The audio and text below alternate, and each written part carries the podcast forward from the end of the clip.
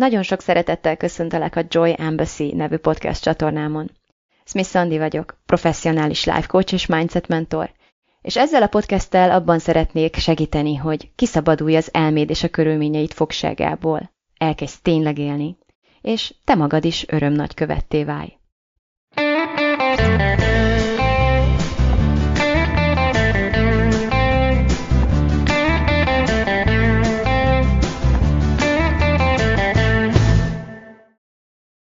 Na, beszéljünk a bizonytalanságról, jó? Több okból szeretnék a bizonytalanságról beszélni. Az egyik az, hogy alaposan megtapasztalhattam minden ízét, minden árnyalatát és minden formáját ennek a jó kis, jó kis érzésnek, vagy jó kis belső, mm, külső-belső tulajdonképpen, de alapvetően leginkább belső megtapasztalásnak. És azért is, mert igazából uh, ennek az időszaknak a hatására, ami az én életemben számos um, kétséggel, bizonytalansággal, korábban biztosnak hitt dolgok megkérdőjelezésével telt, uh, igazából olyan felismerésekre jutottam, vagy olyan, olyan uh, mélységekben és olyan megkülönböztetésekben uh, sikerült megtapasztalnom ezt, a, ezt az egész témakört, amiről a korábbi tanulmányaim, vagy a korábbi tapasztalataim, tehát amiben nem, nem engedtek korábban ilyen, ilyen mértékű belátást. Például éppen amikor gondolkodtam azon, hogy hogy indítsam ezt a mai témát, akkor döbbentem rá, hogy tulajdonképpen kétféle bizonytalanság létezik, amit, amit nagyon-nagyon-nagyon érdemes kettészedni, külön kezelni, külön beszélni róla, külön gondolkodni róla, és um, hogyha ezzel a témával akarunk dolgozni, akkor azt gondolom, hogy érdemes azzal kezdenünk, hogy megpróbáljuk belőni a saját pozíciónkat, tehát megpróbáljuk beazonosítani a hátfejával, melyik kategóriájával állunk szemben.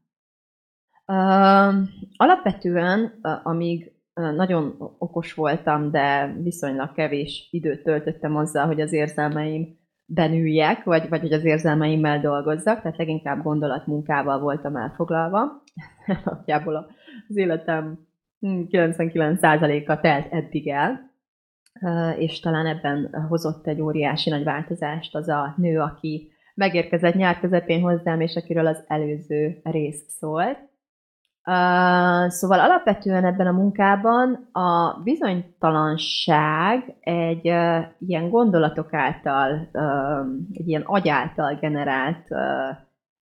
létállapot, vagy, vagy tudatállapot tulajdonképpen, tehát egy ilyen mindset, egy ilyen nem szemléletmód, de, de, de mindenképp egy, egy olyan fajta érzelmi, közeg, amit a gondolatainkkal, a fejünkben zajló narratívával idéz elő az agy, azzal a céllal,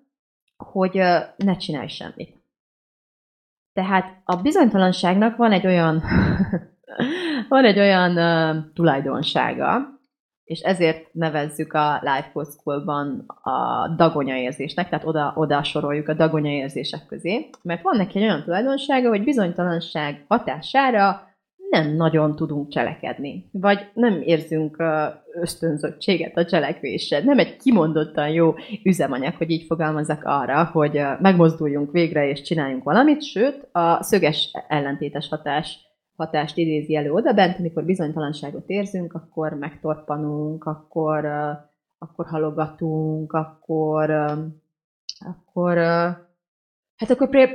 próbálunk információt gyűjteni, tehát hogy arra érzünk esetleg késztetést, hogy, hogy valahogyan megszüntessük a bizonytalanságérzést, valahogy megszüntessük a kétségeinket,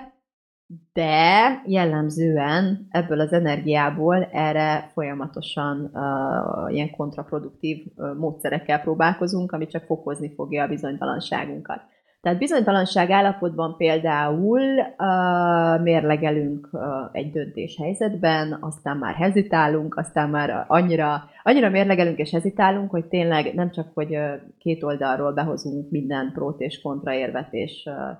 folyamatosan újabbak jutnak eszünkbe, de amikor már majdnem döntenénk, akkor még behozunk öt másik opciót is például. Tehát, hogy uh, ilyen önszabotáló, lefele húzó spirál a bizonytalanságnak ez a válfaja. És valójában ennek hátterében az szokott állni, hogy alapvetően kényelmes az emberi lények számára nem cselekedni. És alapvetően cselekedni pedig az emberi lények számára általában nehezebb, mint nem cselekedni, mert több okból, de az alapvető oka ennek ez az úgynevezett motivációs triád, amiről többször beszéltem már nektek, tehát ez az agyunk túlélő funkciójának a, az alapképlete gyakorlatilag. Tehát egy, egy fő, fő motivátora a, a primitív agyunknak a fő stratégiája arra vonatkozóan, hogy az evolúció sok évezrede alatt mi az, ami leginkább bevált a túlélésünket illetően. Nagyon bevált az, hogyha csak azt csináltuk, amit már eddig is csináltunk, és teszteltük, hogy biztonságos, ez teljesen érthető, és ezekből a rutinokból, ezekből a sokszor ismételt cselekvésekből fakad egyfajta biztonságérzet, ami jól sejtett, hogy a bizonytalanságnak a szöges ellentéte, tehát a biztonság érzet és az azt előidéző rutinok az evolúciós félelmeink szempontjából jók, míg a bizonytalanság, a, a félelem, a, tehát ugye ezeknek az ellentéte, az pedig, az pedig nem cselekvésre kész, tehát az arra készített, hogy ülje szépen le a fenekedre. Aztán van ez a másik elv is, hogy, hogy nem szeretünk több energiát felhasználni evolúciós szinten, mint amennyi feltétlenül szükséges, mert van egy ilyen gazdaságosság belénk kódolva, hogy az értékes energiát, azt, azt érdemes eltárolni, és tényleg a, a legkisebb ellenállás irányát követni. Ezzel szemben egy kiteljesedett élet pedig az, ennek a szöges ellenkezőjét követeli tőlünk, azt kéri tőlünk, hogy Uh, igenis uralkodjunk az ösztöneinken, igenis győzzük le a késztetést, hogy egész nap a kanapén chipset a sorozatokat nézegetnénk, mert uh, ki kell menni, meg kell váltani a világot, ki kell nyúlni más emberekért, uh, ki kell aknázni a lehetőségeinket, a tehetségünket, a világ szolgálatába kell állni, tehát vannak ilyen magasabb röptű céljaink is, mint a puszta túlélés, meg az egyhelyben maradás. De ez a motivációs triádunkkal szembe megy. Aztán um, van ez a harmadik is, hogy uh, kerüljük az azonnali kis megerősítéseket, örömöket, és minden lehetséges módon kerüljük a fájdalmat. Na már most uh, mm, a bizonytalanság egy kellemetlen érzés, de nem olyan kellemetlen, mint amivel az agy elkezd riogatni alternatívaképpen. Konkrétan, hogy uh, kilépsz a bizonytalanságba, onnantól már félelem van. Tehát képzeld el, hogy a bizonytalanság egy ilyen kapu, és a bizonytalanságon túl evolúciós szempontból az elmét számára a félelem van. Méghozzá egy ilyen, ilyen sötét, zavaros, undorító. Tehát valami olyan, egy ilyen sáros izét rutyi víz, amiben még ilyen cápák, meg aligátorok, amiben nem akarsz kiugrani, ilyenekkel jogat az agyad, és akkor inkább ülsz a kapuban, ami a bizonytalanság minél tovább. Igaz, hogy a bizonytalanság terjed feléd, de az agy mégis úgy ítéli meg, legalábbis primitívebb központjai alapján, hogy ez, hogy ez így biztonságosabb.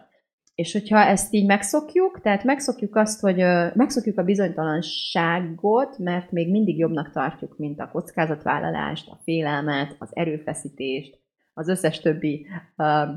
dolgot, tehát a szöges ellentéteit annak, amit a, az ösztöneink diktálnának, amit a motivációs triádunk kérne tőlünk, akkor, akkor ez így tehát egy ilyen otthonunká válik tulajdonképpen. Otthonunká válik, hogy, hogy nem tudunk dönteni, otthonossá válik számunkra az, hogy, hogy még, még ki kell várnunk, amíg megjön az ihlet, vagy otthonossá válik számunkra, hogy halogatunk, otthonossá válik számunkra, hogy, hogy mindig teletömjük az időnket, a naptárunkat, ilyen kis rutin dolgokkal, tehát ilyen nagyon, nagyon fontosnak tűnő dolgokkal, amiről valójában tudjuk, hogy nem annyira fontos, és azzal a céllal leszünk eszméletlenül elfoglaltak ezzel a, ezekkel a dolgokkal, hogy ne kelljen olyan dolgokkal foglalkoznunk, amiről egyébként tudjuk, hogy foglalkoznunk kellene, de velük csak hát nagyon félünk tőlük. Tehát, hogyha valamilyen uh, változással, mert pedig a változással szemben az emberi agy uh, ösztönösen uh, fenntartásokkal él, tehát ösztönös a, a félelmünk minden ismeretlen, minden kiszámíthatatlan, minden uh, félelmetes felé. Viszont ilyen esetben az agy mindenféle lehetséges módon elkezd trükközni, és megpróbál meggyőzni téged, hogy, hogy, hogy ne cselekedj gyakorlatilag. Na, hát ez volt az a fajta bizonytalanság, amit én korábban ismertem, vagy amit én nagyon könnyen be tudok azonosítani a hozzám fordulók esetében, mert ilyenkor kifogásokat gyártunk, mert ilyenkor mű problémákat gyártunk, mert ilyenkor komplikáljuk azt, ami egyébként lehetne egyszerű, mert ilyenkor uh, tényleg a végtelenségig komplikáljuk, tehát mondom, uh, először csak két opció, de hogyha az már kezdene átlátható lenni, akkor azon kapjuk magunkat, hogy még behozunk öt másikat. Ilyenkor uh, szabotáljuk magunkat, ilyenkor toporgunk, ilyenkor bujkálunk, ilyenkor fölösleges dolgokkal töltjük az időt, aztán frusztráltak vagyunk. Tehát ennek a tünetei uh, nagyon, jelleg, nagyon, nagyon jellegzetesek, és nagyon mások, mint az a bizonyos másfajta bizonytalanság, amiről ma beszélni szeretnék. És nagyon más itt a, a stratégia is, ami, ami működni tud, vagy ami, ami, amihez nyúlhatunk, hogyha szeretnénk itt bármiben is megkapaszkodni. Mert, mert itt, mivel hogy az egész problémát alapvetően a téves gondolatainkon való rágódás, csámcsogás okozza, tehát ez idézi elő a problémát, méghozzá egy félelem miatt, ez egy félelem motiválta folyamat, ami lezajlik bennünk. Itt tulajdonképpen a, a fegyelem segít, tehát annak a megértése, hogy tulajdonképpen itt mi is zajlik. A, gyakorlatilag erre szoktam azt mondani, hogy itt az segít, hogyha elkezdünk átlátni a saját agyunkon. Tehát elkezdjük észrevenni, hogy várjál már, kisapám, hát itt te nagyon durván trükközöl, hát én oké, okay, hogy még sose csináltam adóbevallást, vagy mit soha nem adtam le a kincstárnak a nem tudom milyen igénylést, de nehogy már itt, itt hónapokig halogassuk már ezt a dolgot, csak azért, mert, mert, mert bizonytalan vagyok, hogy ezt hogyan kell. Hát szépen leülök, és megnézem, hogy hogyan kell, és addig tanulom, hogy hogyan kell, amíg már tudom, és akkor a bizonytalanságot majd a bizonyosság, meg a tudás fogja lecserélni. Szóval, hogy ilyenkor Ilyenkor szigorral és fegyelemmel tudunk ebbe beleavatkozni, méghozzá azáltal, hogy megnevezzük a dolgot annak, ami, beazonosítjuk a, a kétséget keltő gondolatainkat, és egy nagyon határozott döntést hozunk, hogy egyszerűen nem fogjuk ezeket elfogadni, és tulajdonképpen egyébként még az is szokta fokozni ezt a bizonytalanságot, tehát az a hozzáállás, hogy van, van rossz döntés, tehát hogyha nem hanem nem tudjuk, hogy mi a jó döntés, de csak egy van, és hogyha azt nem találjuk meg, úgyhogy ráadásul nem is tudjuk, hogy mik a szempontok, ami alapján tudnunk kellene, hogy mi a jó döntés, akkor viszont rossz döntést fogunk hozni, és akkor világvége van. Tehát egy ilyen dráma szokott lenni ebben a fajta bizonytalanságban, uh, amitől persze tök tartalan lesz az egész, és uh, na ennek a beazonosítás is nagyon sokat segít ebben az esetben, hogy nincs egy jó döntés, nincs összes többi rossz döntés, csak döntés van, minden döntés jobb, minden lépés ebből a helyzetből, ami egy picit is kifele mutató, az jobb, mint még egy pillanat is akár ebben a dagonyázásban eltöltve, és akkor ilyenkor nem kell nagyon válogatósak legyünk, hogy, hogy mi legyen a következő gondolat, ami mentén át tudunk indulni, hanem egyszerűen hasunkra csapunk, hogy na ezt fogjuk csinálni, és azt csináljuk, és aztán még egyet, és még egyet, és még egyet, és mire észbe kapsz, lehet, hogy nagyon furcsa helyekre jutsz el ezzel a módszerrel, de kikerülsz a bizonytalanságból. Tehát legalább kimozdulsz, kipöccensz, eljutsz egy olyan perspektívára, ahol érdekes módon már sokkal másabb lesz a rálátásod az előző helyzetre, és onnan pedig már uh, sokkal szebben tudsz kifele haladni innen. No, de igazából nem erről a fajta bizonytalanságról akartam ilyen hosszasan érte, értekezni, vagy nem ez lenne igazából a fő téma, hanem az a másfajta bizonytalanság, ami, amivel nagyon sok dolgom volt ez alkalommal. Mégis azt gondoltam, pont amikor elkezdtem összegezni ezt a, ezt a témakört, hogy, hogy nagyon fontos a kettőt párhuzamban bemutatni egymással. Tehát ez a másik fajta bizonytalanság, ez, ez, ez nem agytrükk induljunk ki ebből. Hanem ez, kérlek szépen, az emberi létezésnek, az emberi lélek útjának egy, egy teljesen természetes fázisa, amiben időnként ciklikusan az emberi léleknek be kell kerülnie. Én imádom uh, dr. Martha Becket, ő volt az első nagyon fontos mentorom nekem, és tőle tanultam a változás négy ciklusa nevű koncepciót, azt hiszem, hogy ez az ő nevéhez, ő, ő, ő fémjelzi ezt, tehát ő, ő, ő, jött, ő állt elő ezzel az elmélettel, hogy, hogy az emberi élet során igazából mindig a négy, mindig ez a, ez a négy fázis követi egymást ciklikusan, vagy nem feltétlenül ciklikusan, tehát nem feltétlenül mindig körbe-körbe megy, bizonyos fázisokból. Tehát, hogy visszafele bármelyik fázisba lehet esni, viszont előrefele csak egyenként lehet lépegetni. Többször beszéltem erről, most nagyon gyors uh, ismétlésképpen csak elmondom a neveiket. Az első fázis a halál újjászületés fázisa. Uh, ilyenkor egy katalitikus esemény, egy ilyen, vagy, vagy valami, tehát igazából onnan ismered fel ezt a, ezt a fázist, hogy így ami volt, nincs, ami lesz, még nincs, tehát már nincs, még nincs, és ebben a köztes létben sötétség, köd van, nem lát semmit, orrod hegyéig se, tapogatsz, visszaesel, a képességeid nem működnek. Na, ez, a, ez az első fázis, és nem állsz messze a valóságtól, hogyha azt feltételezed, hogy szorosan kötődik ez a fázis a témakörünkhöz. A második fázis az az ideák földje, ez a, amikor kezdünk kikúszni ebből a nem tudásból, ebből a bizonytalanságból. A második fázisban elkezdenek lenni ilyen kis ilyen kis vízióink, elkezdenek lenni ilyen kis képek így beugranak, elkezd jönni egy, egy új energia, egy új, um, egy ilyen fuvallat, egy ilyen friss tavaszi szellő, ami, ami elkezdi kifele hívogatni, kifele csalogatni, elkezded érezni, hogy hirtelen így több erőd lesz,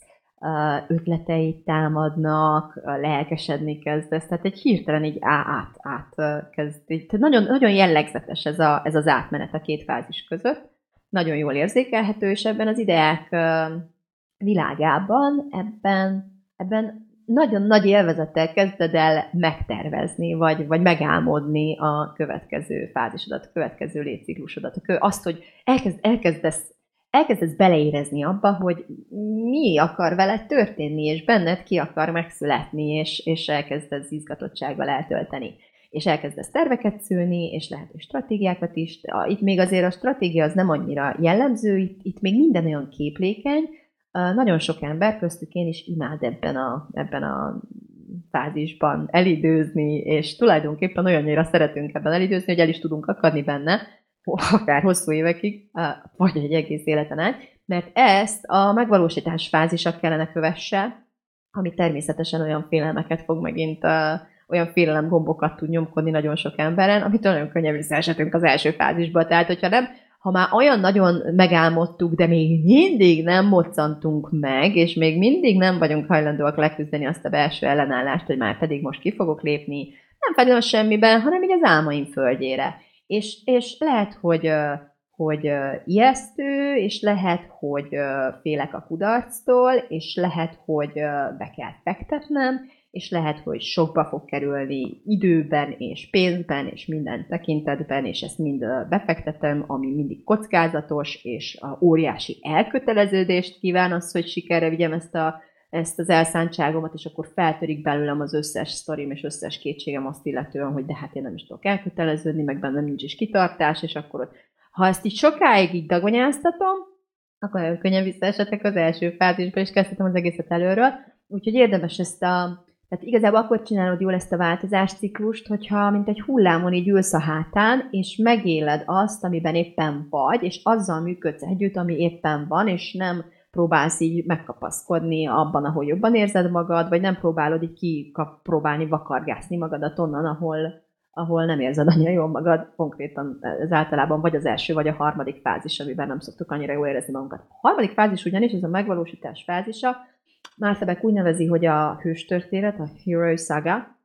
és itt az van, hogy uh, boom, szívsz, mint a torkos borsz. Tehát ez a sok szép elmélet, ami ott a vízióid világában olyan csodálatos volt. Uh, hát egy ideig próbálsz így manifestálni, ahogy nem tudom, a Titok című könyvben, amit nem olvastam, de nagyjából ismerem az elméletet, tehát ülsz, meg vision boardokat gyártasz, meg, meg várod, hogy na, hol van már a csomag, amit megrendeltem az univerzumtól, és akkor, amikor nem annyira jön, meg már így elkezdenek ilyen jelzések jönni, hogy azért egy kicsit így meg kéne mozdulni, és nincs kedved, és íz, és akkor elkezdesz, aztán nem úgy sül el az első alkalom, akkor fel kell állni onnan, aztán ezerszer kell felállni, aztán már alig van ötleted. Ezt ki is mondta? Valami, nem tudom, hol hallottam, hogy a Simpsonban hangzott ez el? Simpsons, Simpsons? Valami rajzfilmről volt szó, ahol azt mondták a szülők, vitték a gyereküket ilyen tanácsadásra, ilyen nevelési tanácsadásra, és azt arról panaszkodtak, hogy, hogy még semmit sem próbáltunk, de kifogytunk az ötletekből. Na, hát ez jellemző a harmadik fázisra, hogy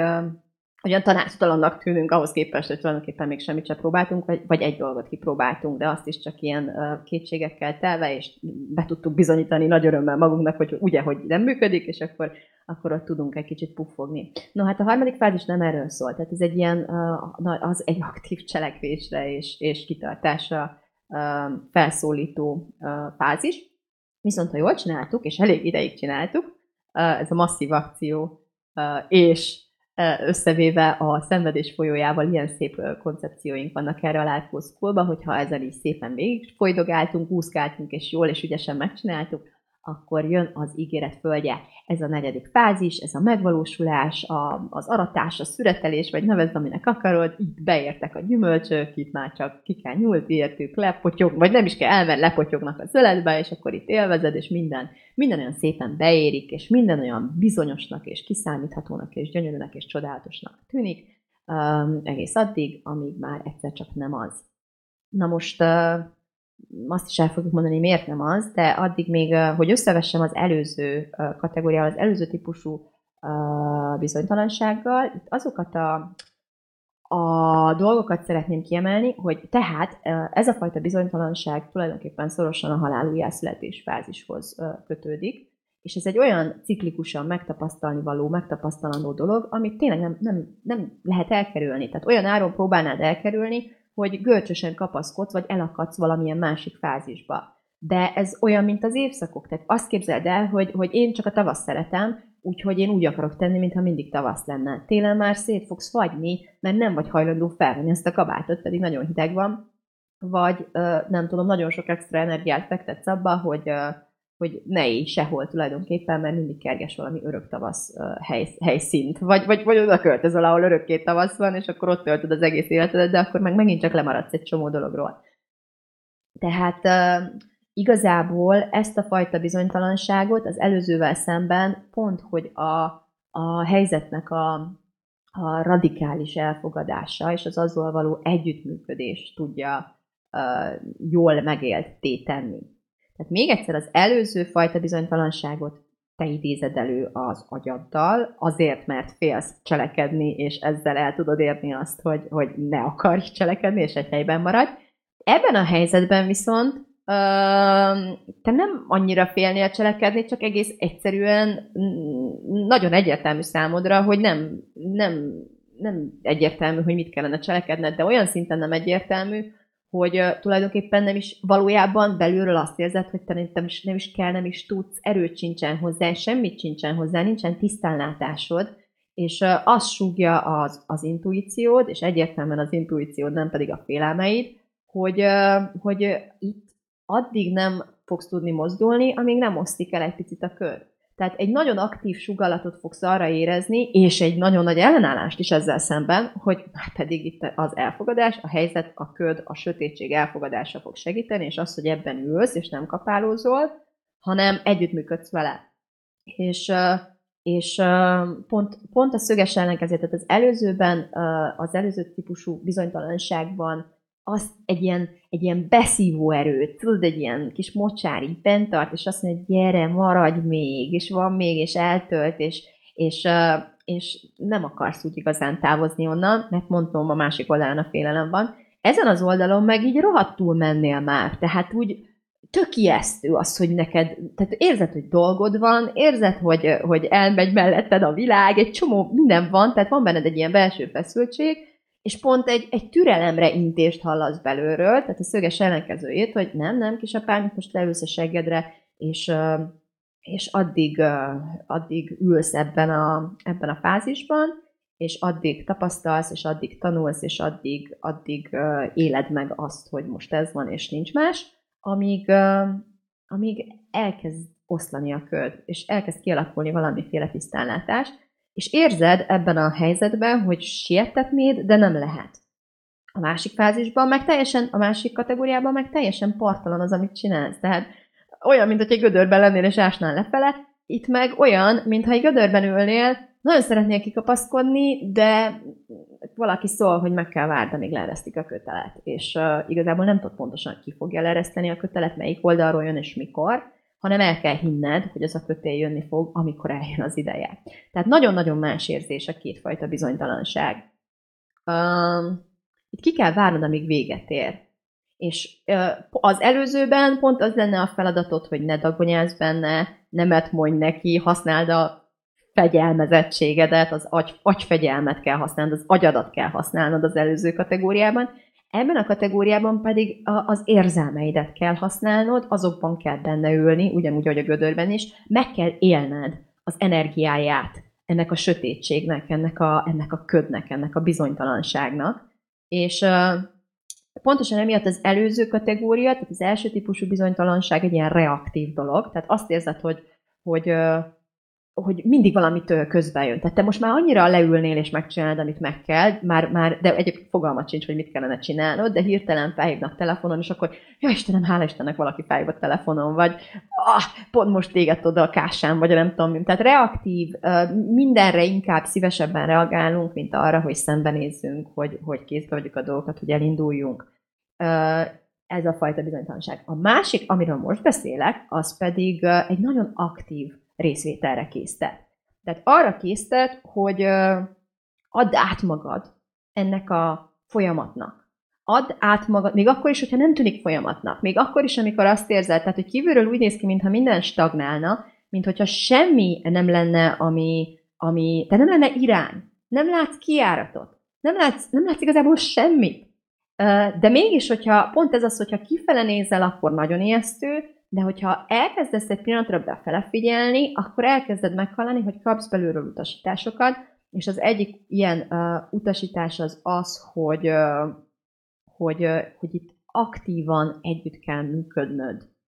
ezzel, és hogy ez egy folyamat. Tehát elkezded észrevenni azt, hogy, hogy igenis vannak elmozdulások, ha lassúak is, igenis kapsz uh, sugallatokat, igenis kapsz uh, egyfajta irányítást, igenis elkezd megszületni benne, tehát elkezdesz kapcsolódni egy, egy fajta belső vezérléssel, hogyha ha el tudod csillapítani a pánikodat, és elkezdesz tudni befele figyelni, akkor egyre több ilyen uh, belső sugallat érkezik hozzád, és emiatt ez egy nagyon aktív, uh, aktív önátadásra felszólító uh, érzés lesz ez a fajta bizonytalanság, egy, egy, egy aktív folyamatban való részvételre szólít téged fel, tehát aktív részvételre, és pont, hogy az azzal az ösztönöddel kell megküzdened, ami sürgetne, ami türelmetlenkedne, ami, ami kényszeríteni akar téged arra, hogy döntsél már valamit, hogy nyüzsögjél már, hogy hívjad már fel 51-ére is, pedig lehet, hogy pont ezzel teszed tönkre, mondjuk egy kapcsolatban, hogy, hogy így annyira akarod már tudni, hogy szerete vagy nem, hogy már annyit hívott, hogy már nem szeret. Pedig ha hagytad volna, hogy szerencsétlen egy picit kipihenje magát, akkor meg lehet, hogy szeretett volna. Szóval, hogy hogy ez itt pont a nyűsgéssel, meg a sürgetéssel tudjuk elrontani a dolgokat, és erre kapunk is egyébként belülről utasítást. A belső utasítás azt fogja mondani, hogy hogy csillapodj el, csillapítsd el a lelkedet, csillapítsd el az elmédet, zárd ki a gondolatokat, maradj az érzésben, és akkor te meg panaszkodnál, hogy hát ez rossz érzés, és akkor hallod, de hogy igen, ez rossz érzés, és nem, ki mondta neked, hogy neked csak jó érzéseket kell megtapasztalni, pont ez a feladat itt, ez a munka, hogy képes vagy-e, és mennyi ideig kapálózás és ellenkezés nélkül egész egyszerűen csak ülni egy vagy sok rossz érzésben. Meddig? Nem tudjuk, hogy meddig. Hú, de szarul hangzik, ugye? Hát nagyon szarul hangzik, és ezért mondom, hogy ez egy nagyon-nagyon-nagyon-nagyon kemény munka, igazi munka, belső munka, aktív munka, és nagyon gyümölcsöző, tehát nagyon-nagyon-nagyon erőteljes ennek az elvégzése.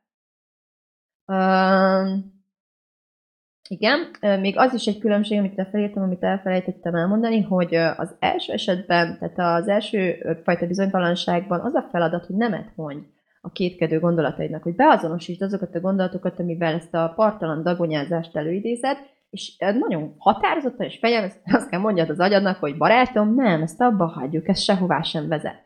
Itt meg uh, itt meg hajlandó, pont, hogy hajlandónak kell lenni mindent megkérdőjelezni. Pont erről szól ez a folyamat, pont erről szól ez a köt, hogy amikor azt hitted, hogy te tudod, hogy, hogy a, mint a konyhádban, hogy hol tartjuk a kanalat, hol tartjuk a villát, hol tartjuk a poharakat, egyszer csak semmi nincs a helyén. Semmi nincs ott, ahol azt hitted, hogy van. Vagy, uh, vagy rájössz arra, hogy rossz helyen tartottad életed eddigi részében, tehát hogy mennyivel okosabb, elkezdesz meg, megkérdezni korábbi döntéseket, hogy biztos, hogy itt kellene tartani, sokkal észszerűbb volna, mert már, mit tudom én, megváltoztak, már nincsenek kisgyerekeim, minek tartom ezt a sok uh, műanyag akármit csodál. Tehát, hogy egyszerűen a változás késztet arra, hogy felülbíráld a korábbi döntéseidet, a korábbi bizonyosságodat, és gyakorlatilag hajlandó légy megpiszkálni a korábbi rendet, hajlandó légy, légy uh, megkérdőjelezni dolgokat, akkor is, hogyha ez óhatatlanul a bizonytalanság, a kétségérzés, a,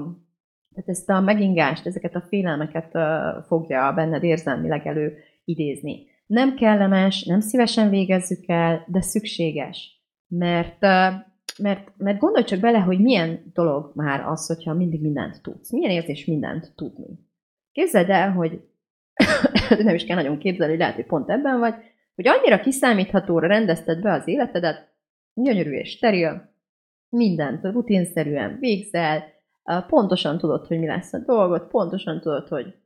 kikkel fogsz találkozni, pontosan tudod, hogy mit fogsz mondani, hogy ők mit fognak mondani, otthon is, a munkádban is, minden olyan szép, rendezett és kiszámítható. Hát milyen érzés ez? Hát egyfelől természetesen biztonságos érzés, mert kiszámítható. Tehát van egy ilyen,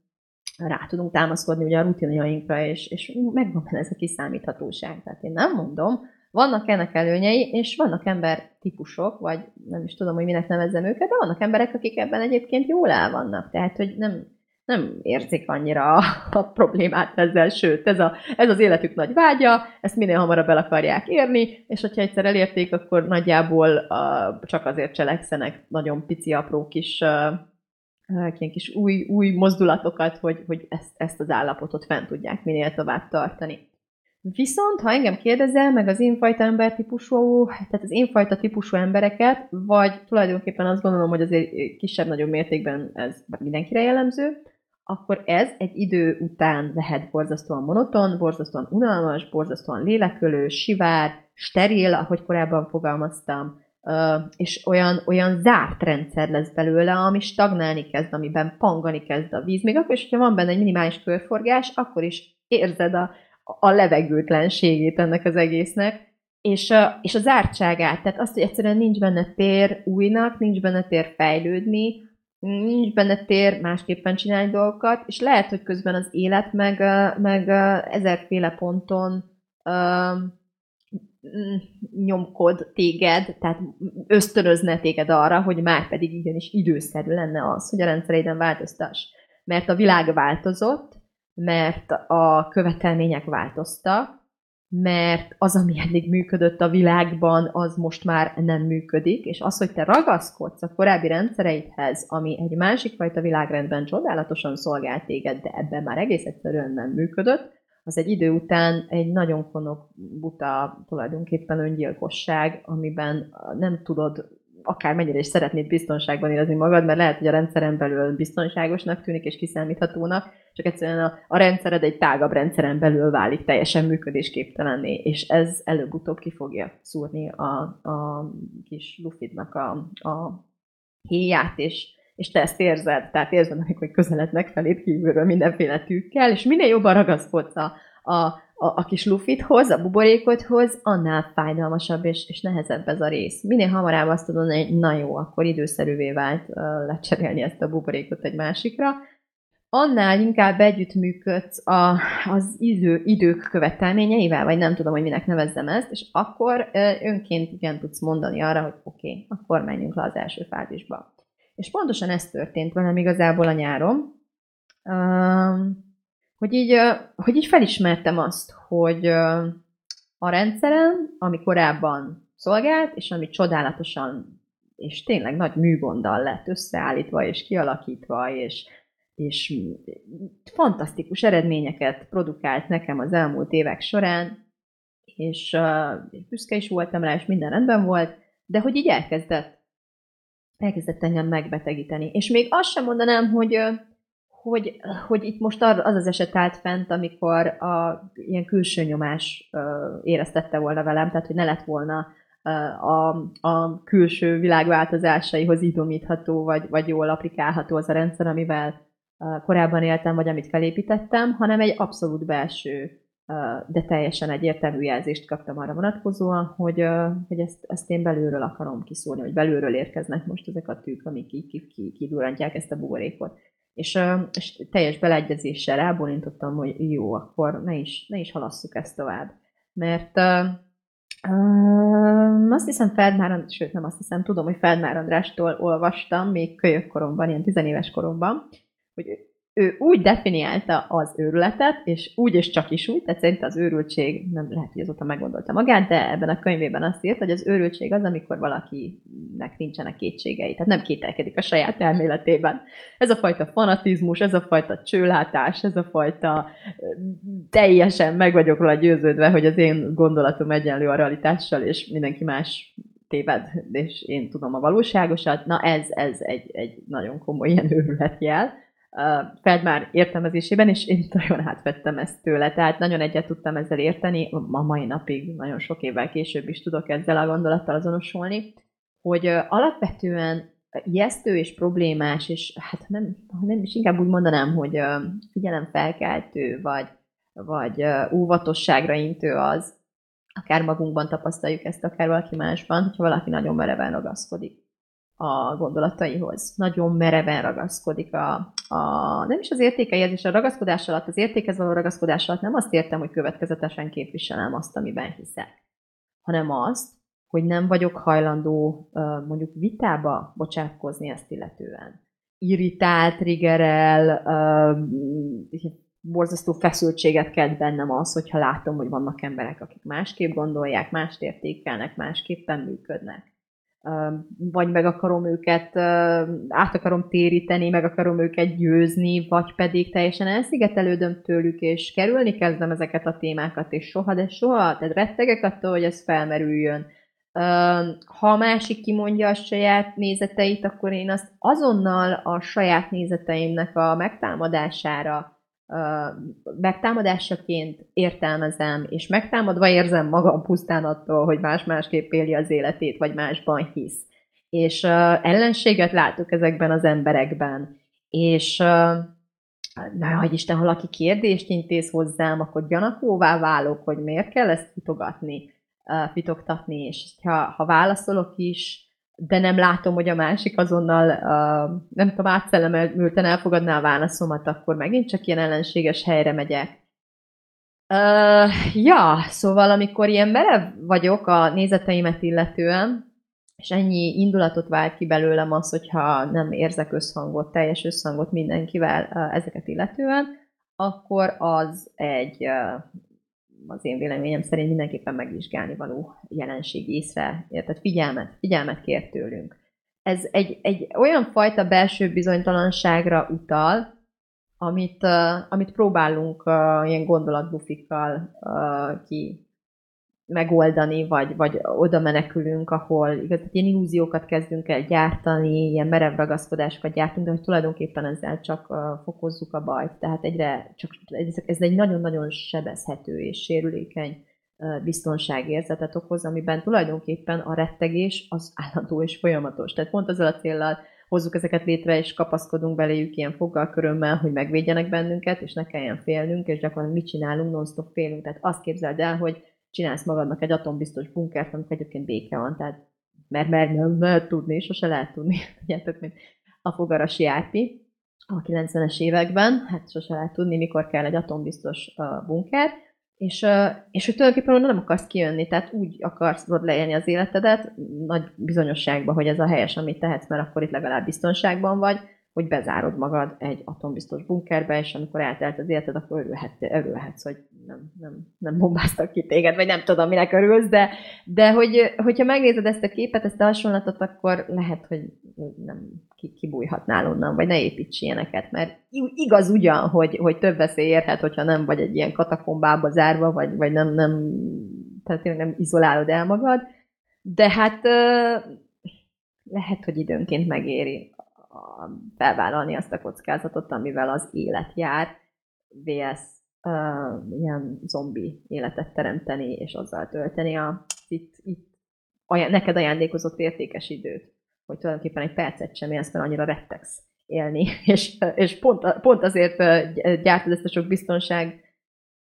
illúziót, hogy ne kelljen félned, és gyakorlatilag pontosan így fogod az egész, egész életedet, minden pillanatát teljes félelemben tölteni, és semmit sem élni mellette. Szóval, hogy ez nem szokott annyira bejönni, és, és éppen ezért a kétségre érdemes lenne megtanulni, vagy számomra nagyon érdemes volt megtanulni, pozitív dologként tekinteni. Jellemzően félünk, tehát hogy, hogy tényleg rettegünk kételkedni. Azt gondoljuk, hogy a kétség egy borzasztó dolog, a bizonyosság a jó dolog, mindig bizonyosságot kell teremtenünk, éreznünk, a kétséget el kell hesegetnünk, a kétség egy rettenetes dolog. No, hát én pont ezt akarom egyik, tehát egyik szempontból elég komolyan megpiszkálni, hogy mi van, ha a kétség nem egy rossz dolog, sőt, a kétség hiánya egy borzasztóan rossz dolog, mondjuk Feldmánnál az őrületnek a jele, és az, hogy kételkedünk, az a legtermészetesebb dolog, és annak a, tehát nagyon, nagyon megnyugtató, mert annak a biztos jele, hogy nem vagyunk teljesen fanatikusak, nem vagyunk csőlátóak, nyitott, nyitottak, nyitottan tudunk gondolkodni, nyitottan tudunk ránézni emberekre, nézetekre, nyitottan tudunk kommunikálni, nyitottan be tudunk fogadni dolgokat, nem egy ilyen egy ilyen zárt zombi világban élünk, hanem, hanem van kapcsolatunk, van kapcsolódásunk, van nyitottságunk, van befogadó képességünk, van uh, képlékenységünk, hajlandóak vagyunk együtt, együtt változni a, a változással. Erre mindig ez a gyönyörű kínai kép jut eszembe a nádról, hogy minden, ami merev, ilyen fenyőfa, hogy nagyon fúj hogy puff, kidől és recsen és kész törik ezzel szemben a nád, az tényleg, mint egy ilyen kis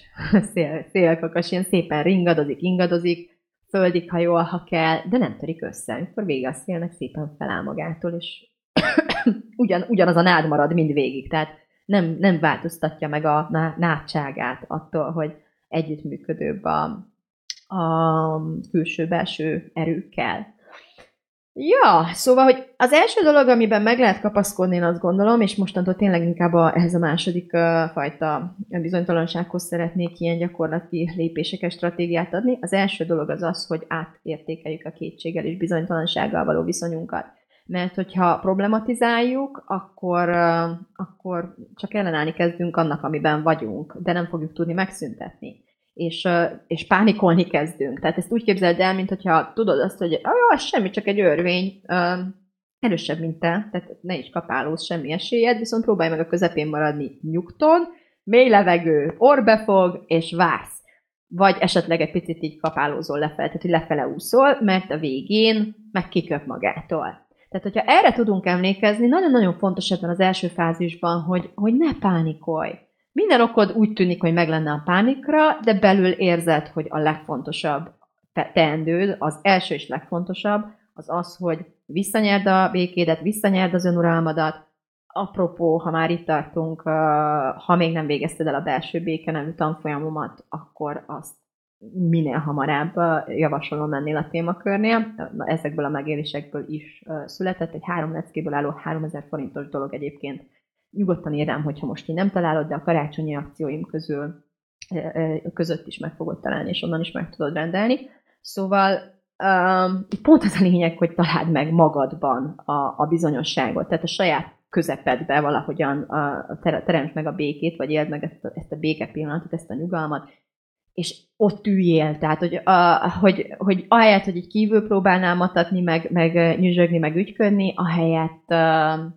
találd meg azt a pár milliméternyi helyet, ahol van némi nyugalom, nem kell nagyra törőek, meg nagyra vágyóak legyünk, egy egész pici is elég, és, és ahhoz, ahhoz abban próbálni, abban az erőtérben próbálni ülni, vagy ahhoz próbáld mindig visszavezetni, visszajutatni magadat.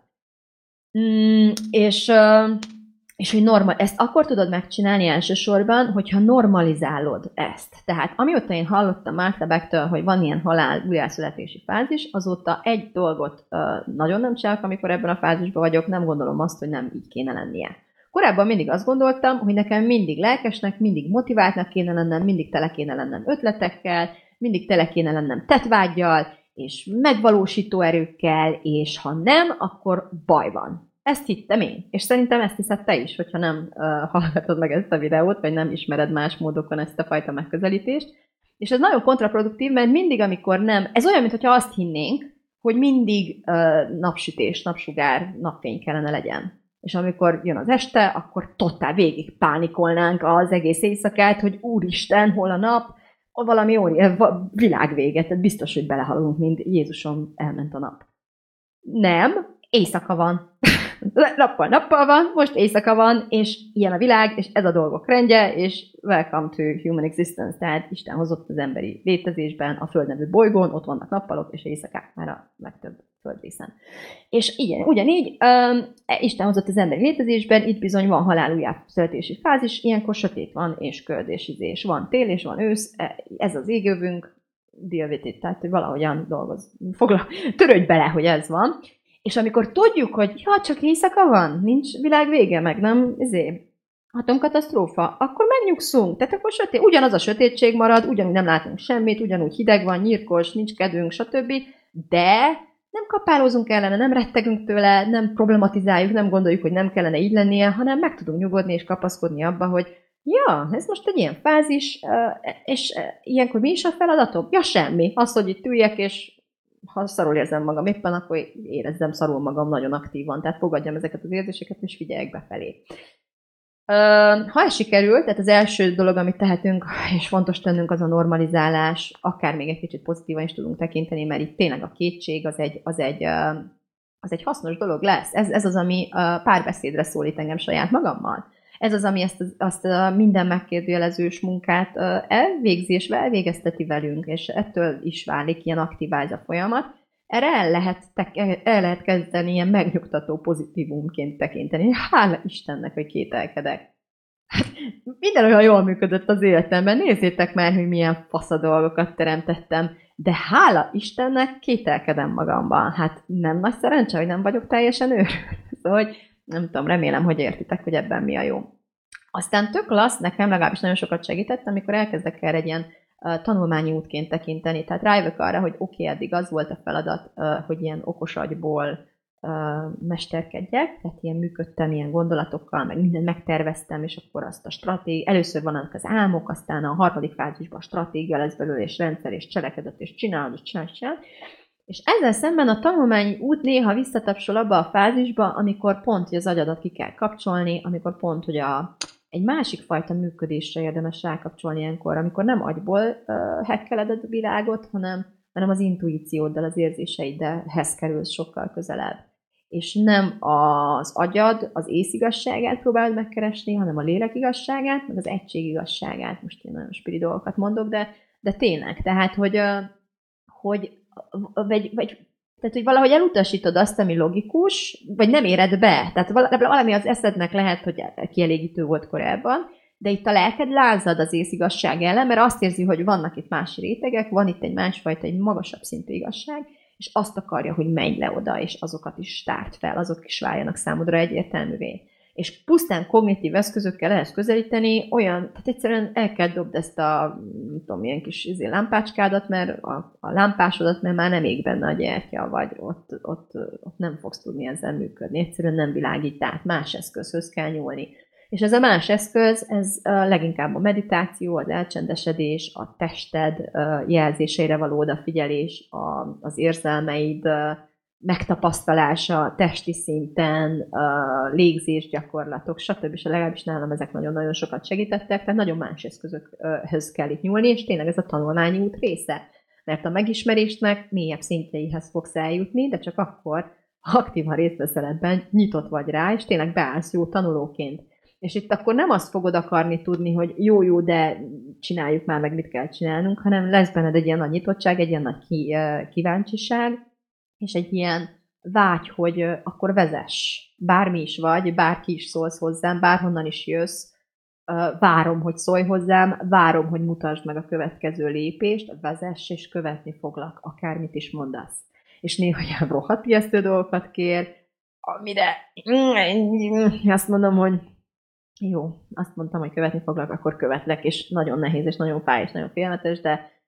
csináljuk. És akkor veszem a levegőt, és rettegek, de mégis követem, mert ha összekapcsolódsz az intuícióddal, akkor annyira kevés dolog lesz egyértelmű, de ezek a sugallatok nagyon, és lehet, hogy nagyon ijesztő irány, vagy dolgokat követelnek tőled, de az, hogy ez az egyetlen bizonyosság, tehát agyból kereshetsz másik bizony, bizonyosságot, de nem fog érzelmileg téged ez, ez nem kapod meg ezt a belső zöldet, ezt az indulj már,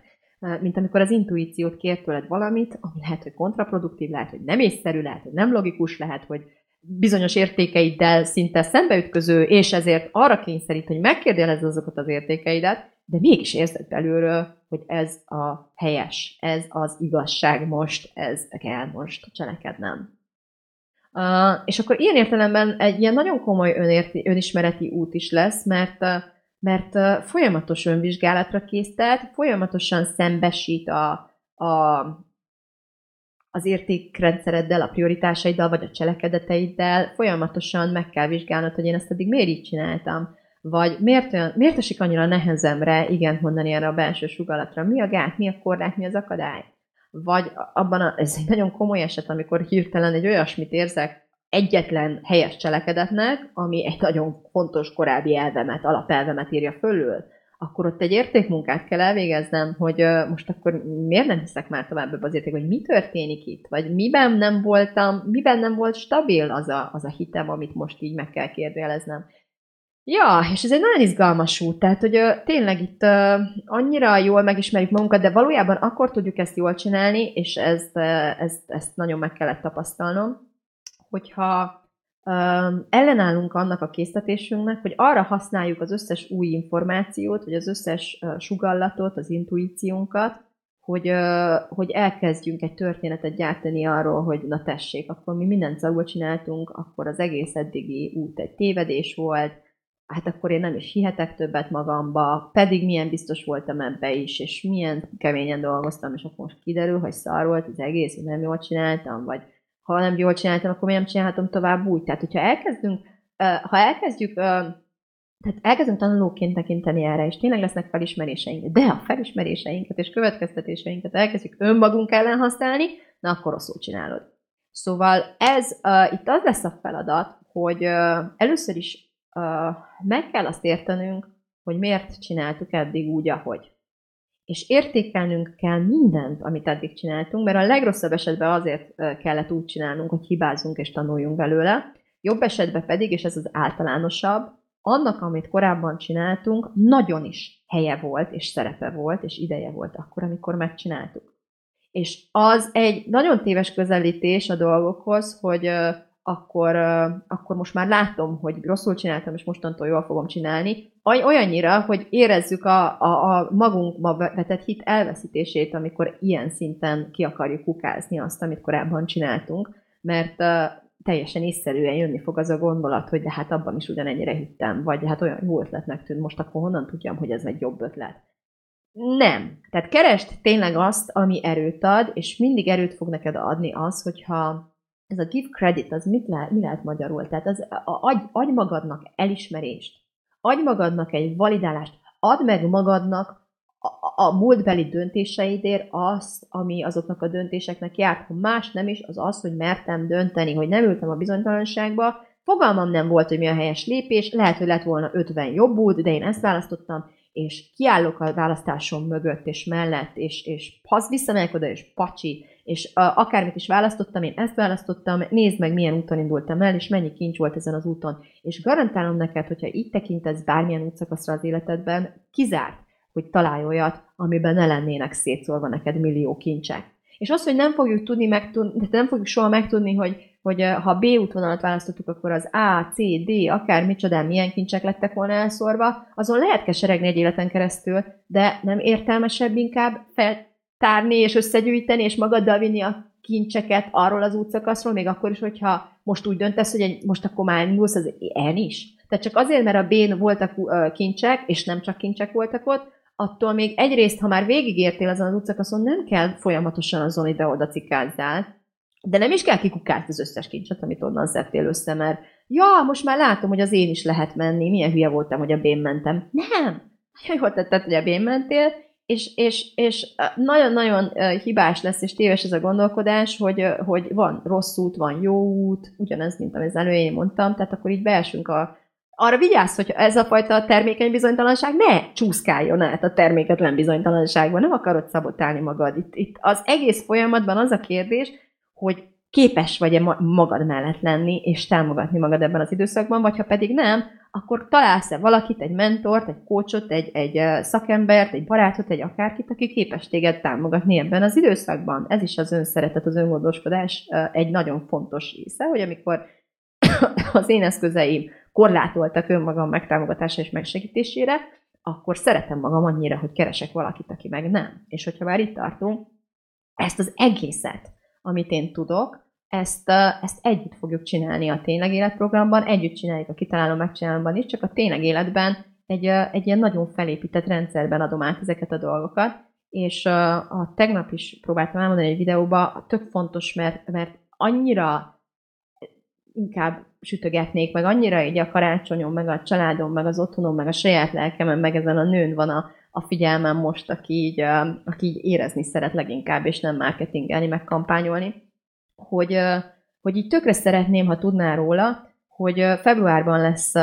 az első, nagyon régóta az első új tényleg életkör, és 300 ezer forintba fog kerülni. De ha december 24-ig, tehát karácsonyig élsz a kedvezménnyel, a karácsonyi kedvezménnyel, akkor gyakorlatilag most utoljára tudod 200 ezer forintért, tehát annyit tudsz jelentkezni most a következő fordulóra.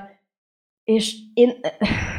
fogok, próbálok, összegyűjtöm azt a millió videót, meg, meg visszajelzést, meg, meg áradozást a sajátjaim mellett, hogy mi történik az emberrel, amikor képes lesz ilyen minőségekben önmaga mellett állni a legnehezebb pillanatokban,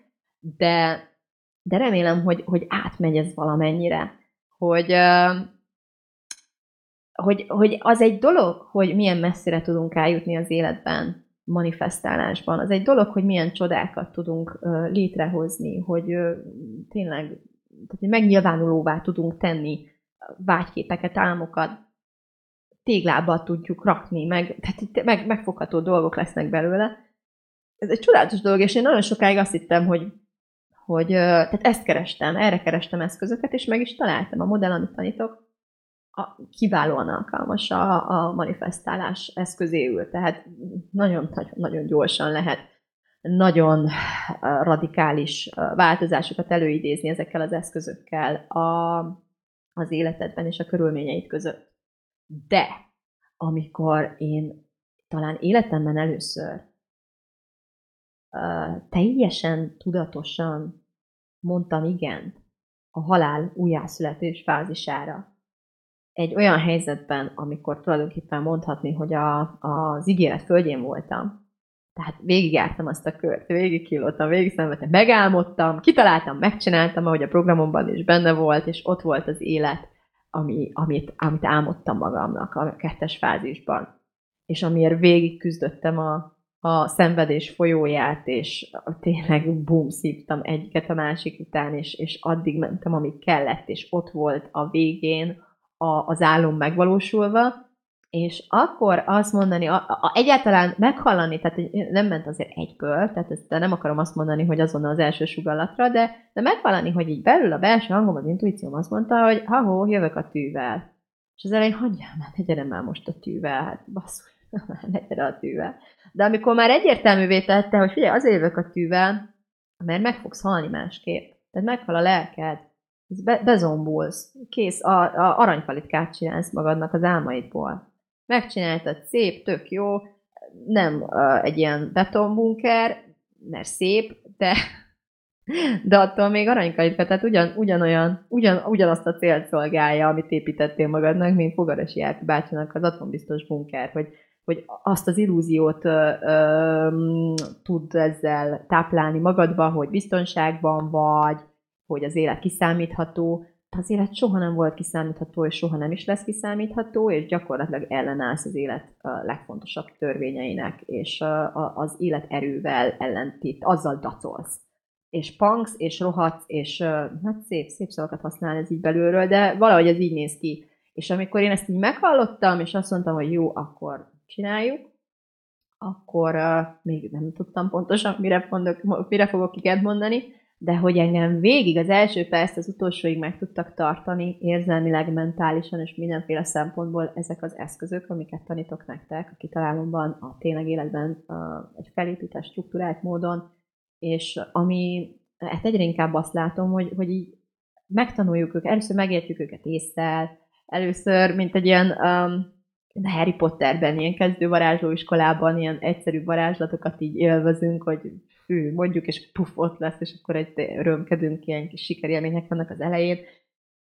Aztán mindenféle lesz, de hogy ez a tanulás soha nem ér véget, és mindig olyan fázisokban, mindig olyan rétegekben tapasztalom meg ennek az erejét, amire korábban gondolni se tudtam volna. Eddig én tényleg az első fajta bizonytalansággal küzdöttem és most meg ezzel nem küzdöttem, hanem soha nem gondoltam, hogy a bizonytalanságnak a jól megélésében, az aktív uh, teremtő részvételében, az ezzel, ennek az energiakörnek az aktív teremtő részvételében ekkora ilyen igazságok, meg ekkora munka, meg ekkora uh, transformatív erő uh, rejlik, amit, amit most így volt lehetőségem és alkalmam megtapasztalni.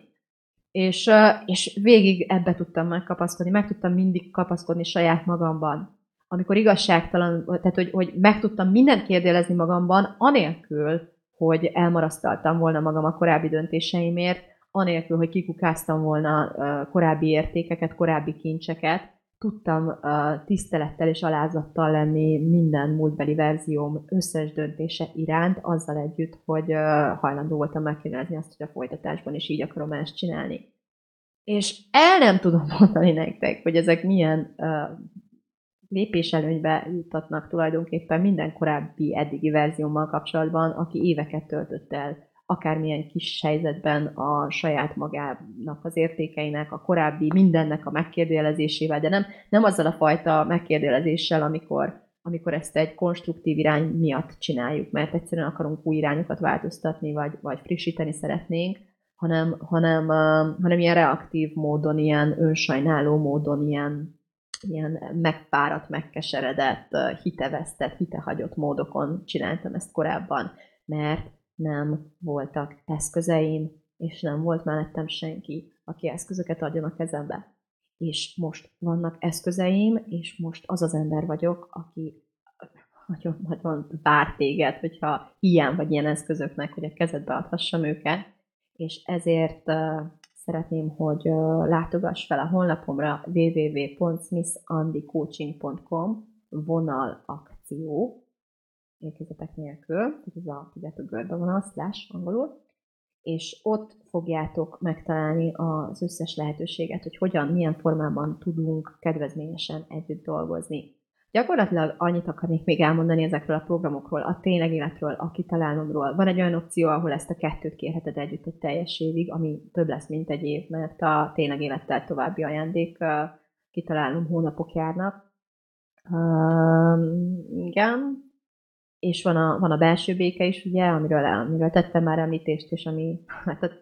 töredék, tehát 3000 forintba kerül Szóval, hogy azért van ennyiféle kategória, azért van ennyiféle lehetőség, és azért van ennyiféle uh, egymástól eltérő ár, plusz itt van ez a podcast is, ahol tényleg nem tartok vissza semmit, szóval mindent megosztok, meg mindent, mindent szívesen megtanítok ingyen is, mert, uh,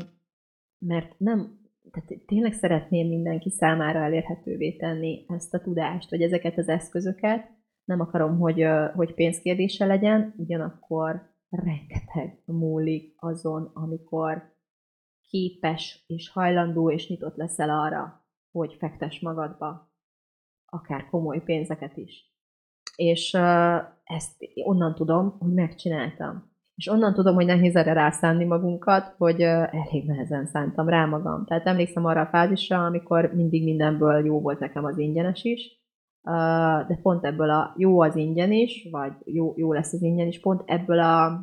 a viszonyulásomból adódóan nem, nem úgy tettem oda magam, nem úgy értékeltem, nem azt a fajta fanatizmust tettem mellé, nem kockáztattam, hogyha nincs kockázat, ha nincs érzelmi kockázat, vagy akár mentális, tehát hogyha nem teszem magassal a saját lécemet, és nem teszek mellé egy, egy olyan elköteleződést és egy olyan érzelmi investációt, befektetést, ami igenis sérülni fog, ha nem teszek meg mindent annak érdekében, hogy, hogy hozamot hozzon ez számomra, akkor, akkor minek csinálom az egészet? Tehát akkor a, a felszínen úgy tűnik, mintha nagyon dolgoznék magamon, mintha nagyon dolgoznék a problémáim megoldásán, mintha nagyon meg akarnék gyógyulni a sérüléseimből, de ha egy picit is őszinte akarok lenni magamhoz, akkor valójában minden csak ilyen félszéllel, félgőzzel, félhittel, úgyis ingyen volt, ezzel a, ezzel a, ezzel a ezzel az, ezzel az energiával soha nem fogsz úgy haladni, mint amikor, mint amikor eldöntöttem, hogy elmegyek Amerikába, és, és azt hittem, hogy hát most nem akarom, a, nem akarom a pénzt mondani, hogy, hogy mennyi, de azt hittem, hogy a fele annyiból már fogom járni, mint amennyit kb. elköltöttem rá, de mondjuk nem lett volna háromszor annyit, tehát mondanám, hogy a, költöttem volna rá többet is, de, de a lényeg az, hogy amikor már ott voltam, és annyira egyértelmű volt, hogy itt kell lennem, és és képzeljétek el, hogy a Mastermindra mentem, a Life School Mastermindra áprilisban, és egy hónappal később fel volt téve, amit egyébként tudtam, fel volt téve a, a belsős holnapunkra az összes felvétel, az összes beszéd. Meg tudtam volna nézni úgy is, ugyanazok a beszédek, ugyanaz az információ. Semmit nem csinált velem a legtöbb. Tehát az az előadás, amitől szétrázott a hideg, és a legjobb ötleteim támadtak, miközben ott voltam abban a térben, és hallgattam, és a, most is az energiától már azonnal megyek megváltani a világot, ha csak felidézem azt az energiát, azt a pillanatot, ami ott volt abban a teremben. Ha most ezután a live után belépek, ezután a podcast felvétel után belépek a holnapra, és megnézem, akkor ilyen jegyzetelhetek, az agyamhoz lehet, hogy szól, nem, nem ugyanaz Gyerekek, nem a szavakban van az erő, hanem abban, ahogyan te, amit te teszel bele, az, abban van a te erőd, és, és ezért én, én tényleg azt szeretném a megfontolásotokra bocsájtani, hogy akár tőlem, tehát hogy fektessetek magatokba. Nem feltétlenül az én programjaimat promoválnám, bár tényleg a leges legjobb minőségben első osztályi dolgokat igyekszem 3000 forint is mellesleg ugyanazt a ugyanazt a minőséget akarom, akarom a rendelkezésetekre bocsájtani, de maga az alapelv, hogy hogyan gondolkodunk a, az információ áradásról, a tudásról, a kincsekről, a segítségnyújtásról, a segítség elfogadásáról, az önmagunkba való befektetésről, a hitről, hogy megérdemeljük, a hitről, hogy, tehát, hogy gondolj bele, hogy befektetésként tudnál tekinteni az önfejlesztésre, akkor, akkor soha nem kérdőjeleződne meg benned, hogy ez most ki, kidobott pénze, vagy nem, mert tudnád, hogy, hogy oké, okay, ezt kifizetem, de az 50-szeresét kapom vissza, mert ez befektetés, és én vagyok az, a garancia, én vagyok a kezes, hogy ha arra fogom használni, amire én akarom, azt, hogy én ezt most befektettem, és addig megyek el, amíg legalább megtisztelezem a, a befektetésemnek a hozamát. Na,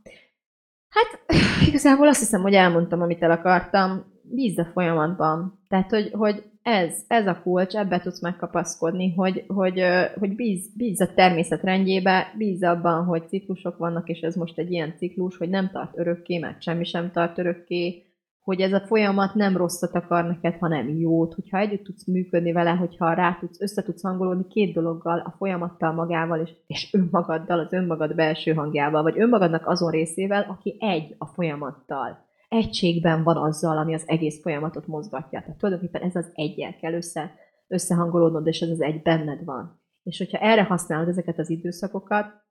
akkor ez a fajta halál újjászületős első ciklus lehet életed egyik